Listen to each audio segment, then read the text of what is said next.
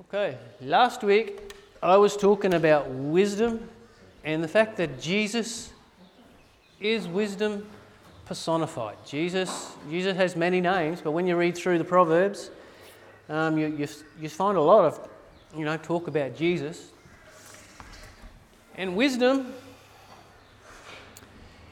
wisdom is Jesus. Jesus is wisdom. And when you, when you hear that appeal, you know, it's, a, it's an appeal from, from Christ Jesus himself. Um, and we're not going to go over it all again, but last week you find many, many, many instances and lots of evidence in the scripture with regard to Jesus, how he speaks to us, and that his, his call for us is a personal call. And it's a call of, it's his call, it's the call of wisdom himself. And last week I was talking about this particular verse Proverbs chapter 3, verse 1. This is my starting point. And I'm going to talk about this verse again today. It says, My son, do not forget my teaching, but let your heart keep my commands. And so, we spent a lot of time last week talking about how, you know, Jesus is, is God. You know, Jesus is one with the Father. And, um, you know, Jesus, when he became you know, a human being in the flesh, talks here about in Colossians, it says, Colossians 1.19, it says, For in him all the fullness of God was pleased to dwell. Jesus was God. Jesus is God. Jesus, when he was here on earth, you know, was both fully man and fully God. This is, this is a, minis- a mystery that, that our own human minds might struggle to understand, but, but it's absolutely true. But as God, you know, He's, he's our Father. And the Lord Jesus Christ, as, as wisdom there, appeals to us. And, you know, our God is eternal. We, we used this verse, I think, last week, Colossians 1 6, 116. Says, For by him all things were created in heaven and on earth, visible and invisible whether thrones or dominions or rulers or authorities. All things were created through him and for him. This is Jesus Christ, our eternal God, our Creator. But the Lord Jesus Christ, you know, He has a plan. The Father has a plan. Know, keep, keep on reading there in, in Colossians chapter 1, and it says here, He says, And through Him to reconcile to Himself all things, whether on earth or in heaven, making peace by the blood of his cross. God had a plan. From the moment Adam and Eve sinned, he had a plan was to reconcile, to heal that, that wound that sin created, that, that big gap. You know, there was this, this breach in relationship that sin caused. Jesus Christ became sin and paid the price for our sin. it was always God's plan to have a people. And so we have God, God planning, you know, for us to be a part of Him and for Him to be a part of us, for us to be one. It's always been in His heart. But here we have in the New Testament these mysteries revealed, and we are the beneficiaries of them. You know, we, we actually can walk and have a salvation by grace. And we're talking more about, you know, the way of wisdom and who Jesus is, that, that wisdom personified. And we talked last week about how, you know, wisdom is presented as both, you know, a father and a mother. And when you think about, you know, concern for, for something or somebody, here we have the Lord Jesus Christ present at the creation. He's our creator, He's one with the Father. Christ is God. And so we know that if we create something, because we made it with our own hands, we have a, a special interest in it. And we, we, we care for it. You know, if I, if I make something, then I, I don't like it if somebody comes along and just destroys it has no value. And, God, even in a much greater way, he, he made us, He created us, He doesn't like the way, He doesn't like it when things happen when we're harmed or when we're damaged or when we're put, you know, at a distance. He doesn't want that. He wants to draw close, He wants to preserve, He wants to restore. You know, there's, there's things, you know, that we, we make and we go, oh, that, you know, that wasn't very good. So we don't necessarily value it. We'll have another go. Know, I guess, you know, you're into art, you know, occasionally you have uh, something that's a bit of a trial and it mightn't turn out the way you want. And so you put that down to a learning experience and you do better next time. I'm a tradesman. You know, I know many times when you, you've done something and you think, oh, yeah, that's not good enough, so I'll, I'll pull it out and I'll do it again. Because you want to present a good product. Now, we know from the, the creation account when, when God made us, you know, after He'd finished, He'd made, he'd made man, male and female, He made them in His image. And He said, Ah, this is very good. There was no redo on that one. It was very good. And of course, it fell into sin. And God's plan has been enacted. We see, we read it through the scriptures, and we have Christ, our Saviour, and now we are, you know, part of this, this journey of, of what God is restoring. But our God has such a concern for us. Jesus Christ has such a concern for us as a creator. But also, we read in the Proverbs that as he's saying, My son. And both a mother and a father can talk to their child as my son, you know. It's a male child, they say my son. It's a female child, they say my daughter. This is language from both a mother and a father. And I am sure that I have concern for my children more than others do because I'm their father. Rosalind has concern for her children. She's a mother. And it's natural, it's the way that God has created it. But our God has all these layers of concern for us. He's our creator. So he wants us to be protected. And he did a very good job, he said. He doesn't want us to be damaged. And he's our father. He plans, he'll teach us, and he's a perfect father. You know, there's no such thing as a perfect human father, but there's a, our God is a perfect father. But he also here in Proverbs presents himself as there's this female character, you know, wisdom, she, she cries aloud, like the concern of a mother. And the Bible, you know, reflects these attitudes in other places. You know, like a, you know, says God's like a, like a mother hen that gathers the chicks under her wings. And, and God is spirit. It's neither male nor female. But all of these things to help us understand how much God is concerned for us, how much God loves us, all of these layers of meaning are there for us. We can find in the scriptures. He's our creator. He's like a father. He's like a mother. He nurtures. He disciplines. He guides. He supports. He provides. The list goes on and on and on. And, and one of the ways that God does this, shows his concern, is he wants his wisdom. He wants the Lord Jesus Christ to be inside of us. And so, again, we, we're looking here into this verse, Proverbs chapter 3, verse 1. My son, do not forget my teaching. Do not forget my teaching. It's whose teaching is it? Well, this is Jesus' teaching. Wisdom is something that, that we have to make up our own mind. It says here, do not, do not forget my teaching he says the next, the beginning of the next says, but let. So we are involved. God, it's not like as if God stamps us like a robot. We're involved in this process of recognizing wisdom, the words of Christ, and receiving them into ourselves. Again in Colossians 1:27 it says to them God chose to make known how great among the Gentiles are the riches and the glory of his mystery which is Christ in you, the hope of glory. See, Christ has been made known to us, and God chose to make him known, and it's been manifest to us.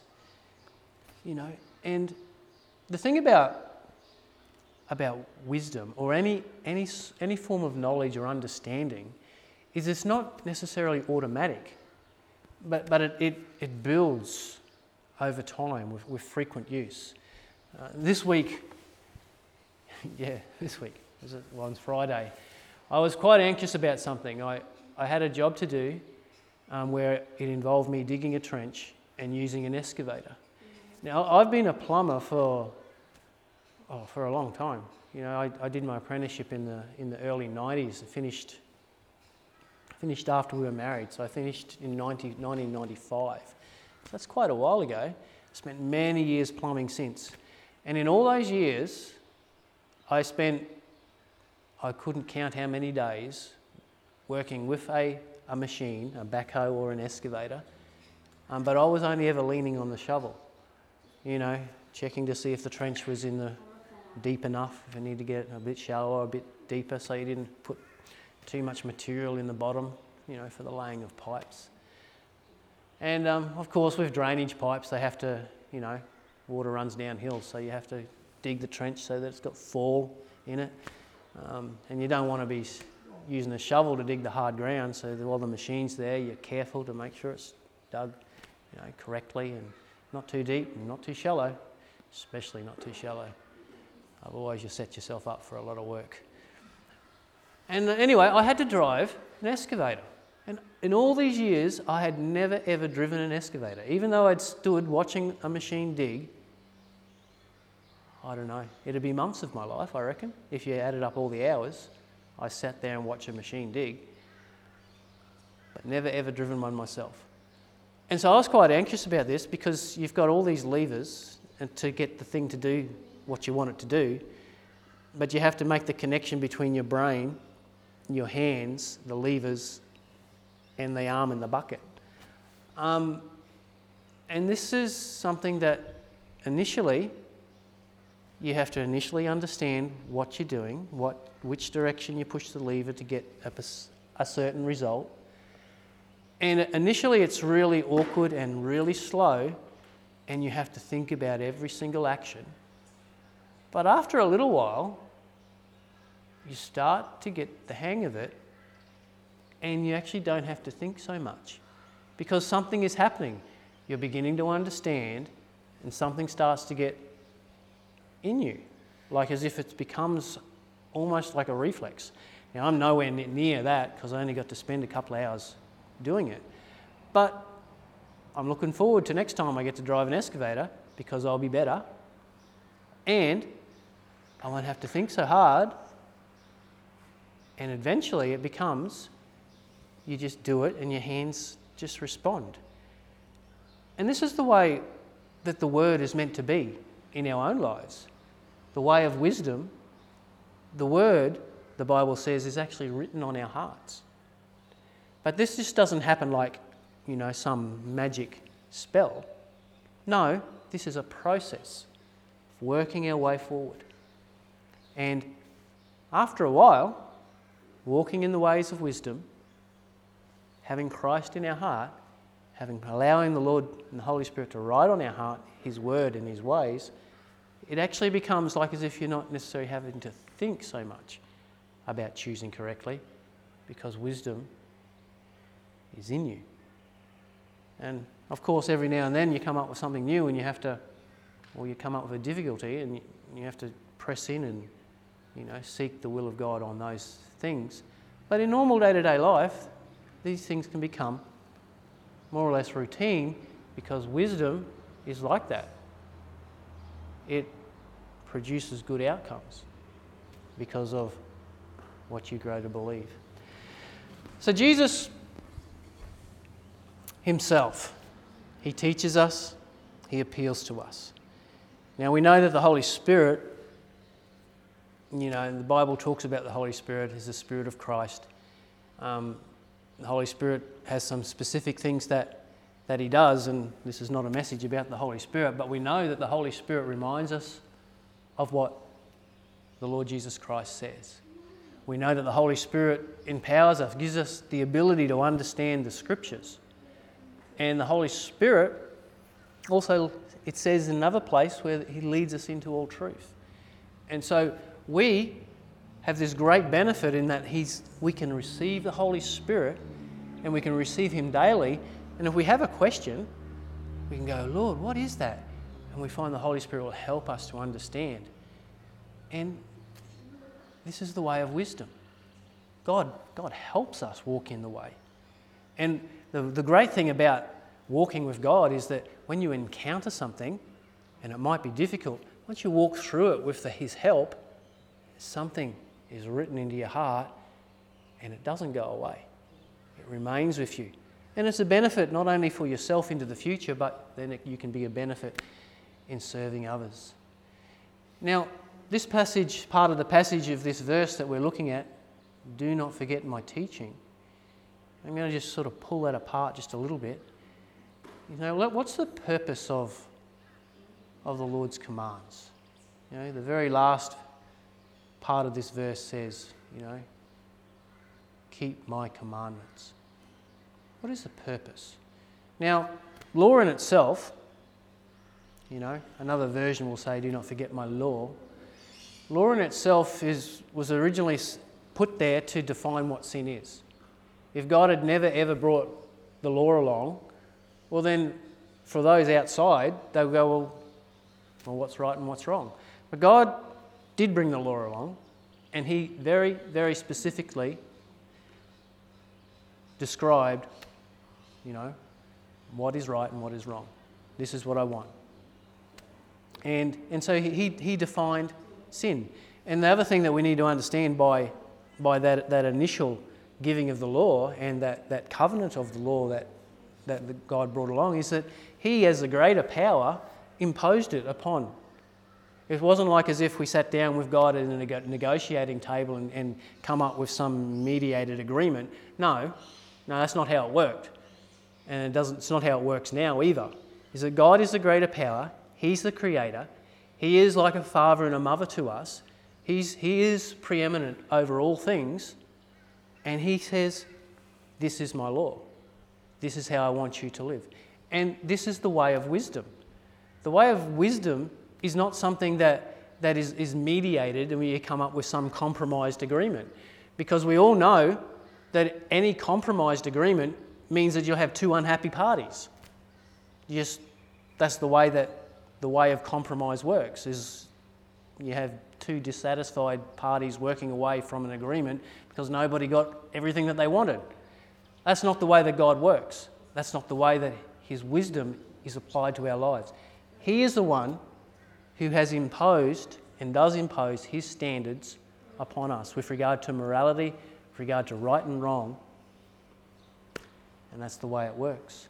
Now, of course, out of these laws comes rules, and the rules are actually there for our own safety and direction. Um, this is the, the, the ultimate reason why you know, governments, in their, in their wisdom or foolishness, impose laws and rules, is, is ultimately, especially things like road rules or you know, don't stand too close to the edge of the cliff, it's, it's for your, your protection. The reason why we have all these work, work safety or workplace health and safety laws is, is ultimately to try and reduce the number of incidences of people getting hurt or killed in workplaces. And so the reason, and the only way they can do it is, is by having rules. And, and sometimes people will argue about whether the rules are good or bad, but nevertheless, the motivation is for safety. But the other thing that rules do is it, oddly enough, is it, is it reveals our own proud, proud hearts. Um, because as soon as there's a requirement or some rule put before us, as, as human beings, it's very, very common, we'll go, huh? That's a stupid rule. I'm not going to do that. I'm going to do what I want. And, and so this is something that is part of the sinful nature and is universal. It, it, you don't have to teach a child to do this. They, it's just part of being human. And so one of the reasons why the law is put there is actually to show and to demonstrate how sinful we are and how much ultimately we need a Saviour. And the Lord Jesus Christ, of course, is our Saviour. God worked with the nation of Israel tirelessly for many generations, giving them chance upon chance upon chance upon chance, reiterating again, follow my ways. This is my law but they could never do it. They could never do it. And even even those disciples who Jesus said, you know, watch and pray with me for just one hour so that you will not fall into temptation. Even those disciples, right there at the most critical time, they couldn't do it because the spirit was willing, but the flesh was weak. And this is what it's like for us. We need the help of the Holy Spirit. But we have this uncomfortable reality in us. We are we have a flesh with us. We need the help of the Holy Spirit. And we have this natural thing because we are born in sin where we'll resist rules. We'll want our own way. And so the actual teaching and the giving of the law and having all these things put before us, wisdom right there in front of our eyes, reveals our own proud hearts. And with regard to the, you know, who's doing the teaching, well, we're talking about wisdom. So we're talking about the teaching of Christ.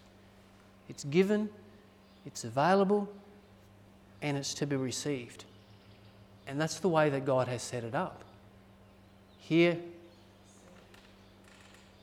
in, law, in, in grace. You know, even in law, when you go back to it, that was always God's intent. He wanted people to be happy about doing, you know, obeying the law.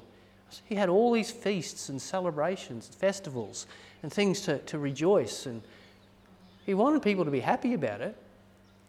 And, but the thing we have, in, as, as you look through the story of human history and the Old Testament flowing into the New Testament, it proves beyond doubt that we in ourselves are not able to walk in the way of wisdom by our own strength alone. We need the Lord's help. So here we have this wonderful thing where we have Christ in us, you know, our hope of glory. And the way of wisdom, that is the Lord Jesus Christ, is right there for us to be received by us. God doesn't want and does he just doesn't force it into us. Sometimes circumstances arise which can be very desperate, but we always have that place of choosing. We either look to the Lord or we look to ourselves. And it's up to us. Because God really isn't that interested in, in having a forced conscript because some anything, and I've said it many times, love that is forced is not real love. You know, service that is forced is not real service. That's, that's a different thing. Now, when we ask Jesus into our heart, you sort of wonder how, how is it that Jesus comes into our heart? Have you ever, ever wondered about that? Now, of course, spiritually he comes into us because the Bible says that, you know, when we believe that He gives to us a deposit, the Holy Spirit, guaranteeing our salvation. So we actually receive something of God that comes within us. So there's a spiritual component to salvation. But there's more. The Lord Jesus Christ, by His Spirit, writes on our heart His ways. And a very big part of, of how we get Jesus into our heart is we allow his teaching, his ways, his understanding, his knowledge to come. And it becomes ours. And so Jesus becomes part of us, into us. And this leads on to the next little phrase in this, this verse. It says, My son, do not forget my teaching. now let's talk about but let your heart keep. It says, Let your heart keep my commands. Few weeks ago, I was reading this verse, and that, that phrase there, but let your heart keep. God doesn't want just external observation of His ways, but He wants it in our heart, so our heart responds to Him. And, you know, this leads us to that question, you know, what I was just talking about. How is it that Jesus is in you? And I remember as a kid, we used to sing this song, you know, Come into my heart, into my heart, come into my heart, Lord Jesus. Come in today. I might have started too high. Come in to stay into my heart, Lord Jesus. You know, I can remember singing that song. You think, well, well, what does that mean?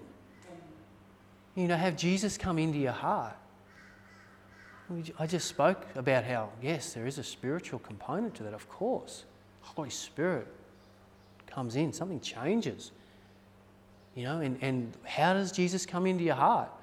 Well, of course, it's by faith. You believe He's the Son of God. You believe, you recognize that you're a sinner. You need saving. You recognize that your sin separates you from God. Oh, Jesus paid the price for my sins, and I can't pay for them myself. This is the message of, of the gospel the life of Christ worked out for me so that I can belong to Him and He can belong to me. I say, Lord, I'm a sinner. Please forgive me. And Jesus does. Lord, I want to follow you. How do you follow? How? Are we allowing His ways, His wisdom to become part of you? How does Jesus become a part of you? It's, this is a little thing that I've just pulled a, out of um, a Strong's Concordance. You know, the heart. So sort of says, let your heart follow. This particular word here, it talks about, you know, widely used for feelings, for your will, or even the intellect. Likewise, for the center of anything. So, what Jesus here is talking about, what the Bible here is talking about, what wisdom here, the appeal of wisdom is that mm, well, let your heart obey my commands. That's the center of who you are, your innermost being, all you are to follow. So this is not begrudging obedience, but no, it's you want to because it's who you are. This is how Jesus becomes part of you. This is how Jesus gets into your heart. You become Him. Jesus, come into me. Another part, you know, Jesus says, you, find this, I think, in John 6. He says, you know, eat my flesh, drink my blood. Jesus doesn't literally mean eat his flesh, you know, not with a knife and a fork, or drink his blood, not with a cup. No, it means receive him. If, you, if, something, if you're going to eat something, you receive him. It's like if, if somebody's trying to deceive you and there's a saying that says, ah, he swallowed that hook, line, and sinker. It means that you've deceived someone. They, they swallowed it, they, they took it into themselves and they believed it. We are meant to take Jesus into ourselves, his ways and his teaching, and believe him. That's the way of wisdom, having Jesus in our hearts. And here this verse says, But let your heart keep my commandments. This is the cry of wisdom, you know, to have a wise heart. How do you have a wise heart? Well, it's the way, it's the way of Christ. It's the teaching of Christ. It's to receive it, to accept it, to long for it, to seek it out. And we talked about this, you know, this is how Jesus is in us. Now let's think about wisdom itself. You know, wisdom, what is wisdom? Well, yes, it's Jesus. It's the ways, it's, it's it's the knowledge of God and all these, these, these wonderful things. But there's also a knowledge of, of good and evil in there. But you, you think, think, about, think about these things, you know, like we have laws. We have the law of gravity, for example. Did the law of gravity precede gravity? No. No, the law describes something that already existed.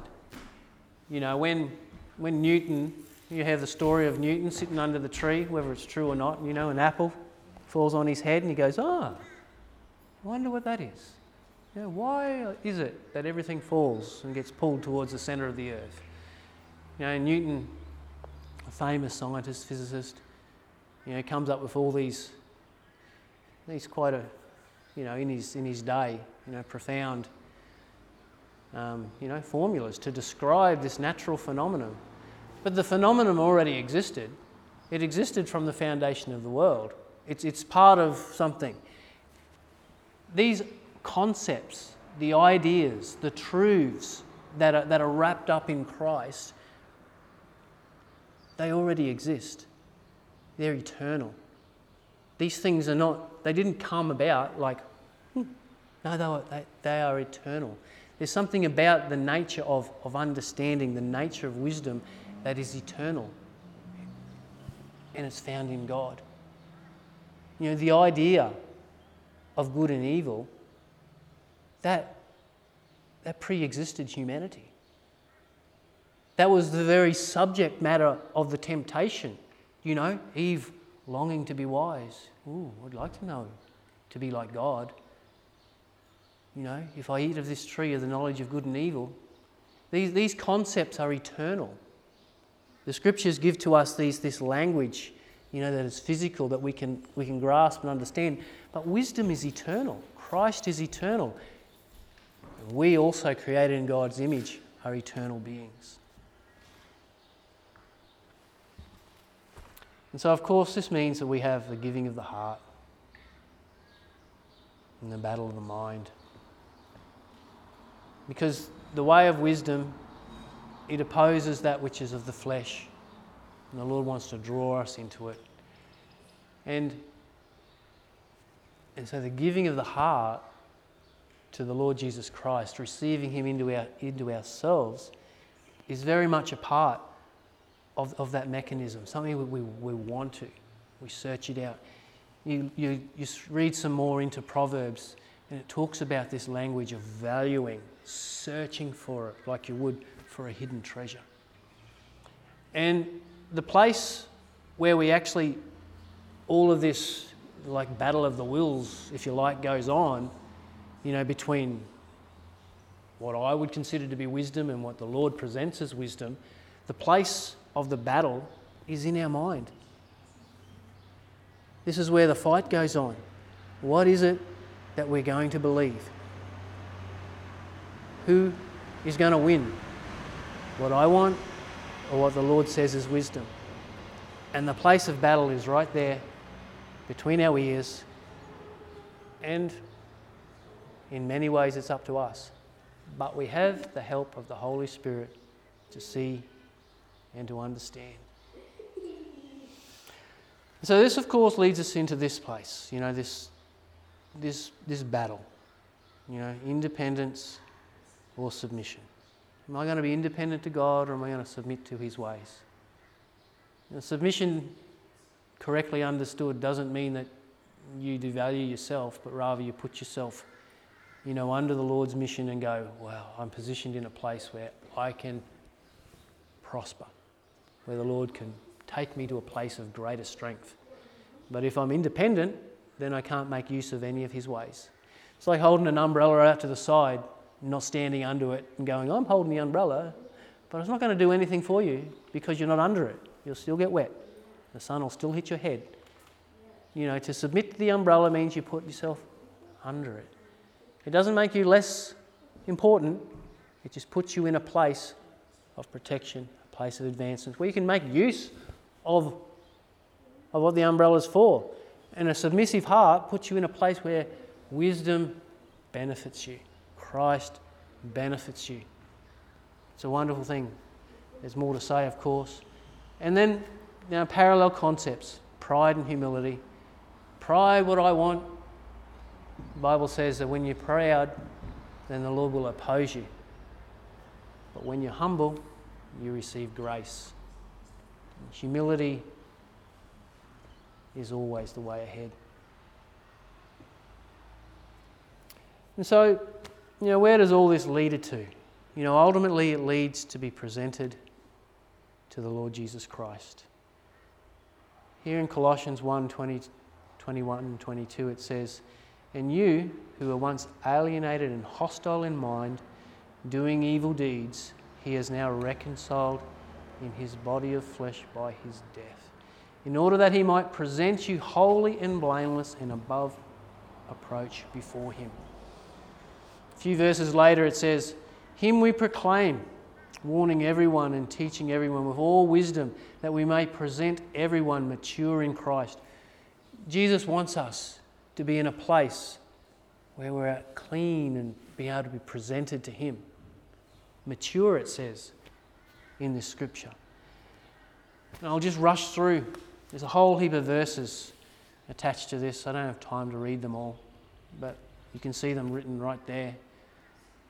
You know, we, the Lord wants us to come before Him and ultimately to be presented to Him. And we're to be presented before Him. You find that in Colossians 1 22. And we're to be presented to Him. Find that in Ephesians 5 27 and other places, of course. And amazingly, you know, with regard to being how we're presented, is we're presented before the Lord by Him. You know, it's, it's actually the Lord God who, who helps us. Paul says, you know, for this I toil, struggling with all his energy that, that so powerfully works in me. It's the Lord Jesus Christ and the work of the Holy Spirit in us that does this work so that we become clean, spotless, united to be presented to God as the Lord wants us to be. And we're for Him. It's amazing. All things were created by Him and for Him. With Him. We're to be presented with Him. There's many places in Scripture where this, that, those two words go together with Him. That's with the Lord Jesus Christ. It says here in 2 Timothy 2:12 it says if we endure we shall also reign with him. You know, the Bible says in another place that we're co-heirs with him. So not only are we presented to him, you know, and by him and for him, but somehow in God's wisdom we're with him. He, he puts us in himself. You know? And in him. The Bible talks here, it says, he says, and raised us up with him and seated us with him in heavenly places in Christ Jesus. So here, this, these two concepts of being with him and in him are in the same verse. This is the Lord's intent. And how does all this achieved? To be presented wise, the way of Christ in him. Wisdom, Jesus is wisdom. And so, a very big part of inviting Jesus into your heart, of being Christian, is to having Christ in our hearts, wisdom in our hearts, allowing Him to write in our hearts. So, one of the ways and one of the things that make us Christian is wisdom, the way of wisdom. And, you know, in this, this slide, you know, right there at the bottom, we have this battle, this ongoing battle inside of our own brains and our own heads and our own will between independence and submission, between pride and humility. And for many of us, this is, this is sometimes a point of contention. Sometimes this is a roadblock that stops us progressing. And sometimes very often they're strongholds, things that we believe that sit there like this hindrance. It stops us advancing. And so, I guess I will leave it there. But how do we respond to this? Well, what does the proverb say with regard to wisdom? Is to search for it, to long for it, to seek it out as for buried treasure, to understand that it's more valuable than, than gold and silver. Indeed, it is valuable. Christ is beautiful, and He is wisdom. So, Father, I ask, Lord, that upon our own hearts and in our own lives, we would indeed value your ways and Lord, anything in us that is a hindrance, Lord, the flesh we do have with us, I thank you, Lord Jesus, that you remember that we are but flesh. I thank you, Lord Jesus, that you, Lord, are enthroned, our glorified Saviour. And because you, or man, you understand. And so you intercede for us. You remember that we are flesh, you remember our weakness. Thank you for the, the giving of your Holy Spirit to help us, that you write on our hearts. Lord, I ask that you would, Lord, cause us to come to that place more and more of submission and humility before you. Lord, that wisdom, that Christ would be our way. So I ask you for this grace. And Lord, for the town of Mount Morgan, Lord, independence and all those attitudes that separate. Lord, things in culture that are, that are arrogant and independent, nor would you deal with them? Unclean spirits that so bind up the heart that the heart cannot see the light of Christ. May there be a pulling down. Because, Lord, the light of Christ illuminates, it illuminates. So may the hearts be illuminated everywhere to see the way of wisdom. I ask in Jesus' name. Amen.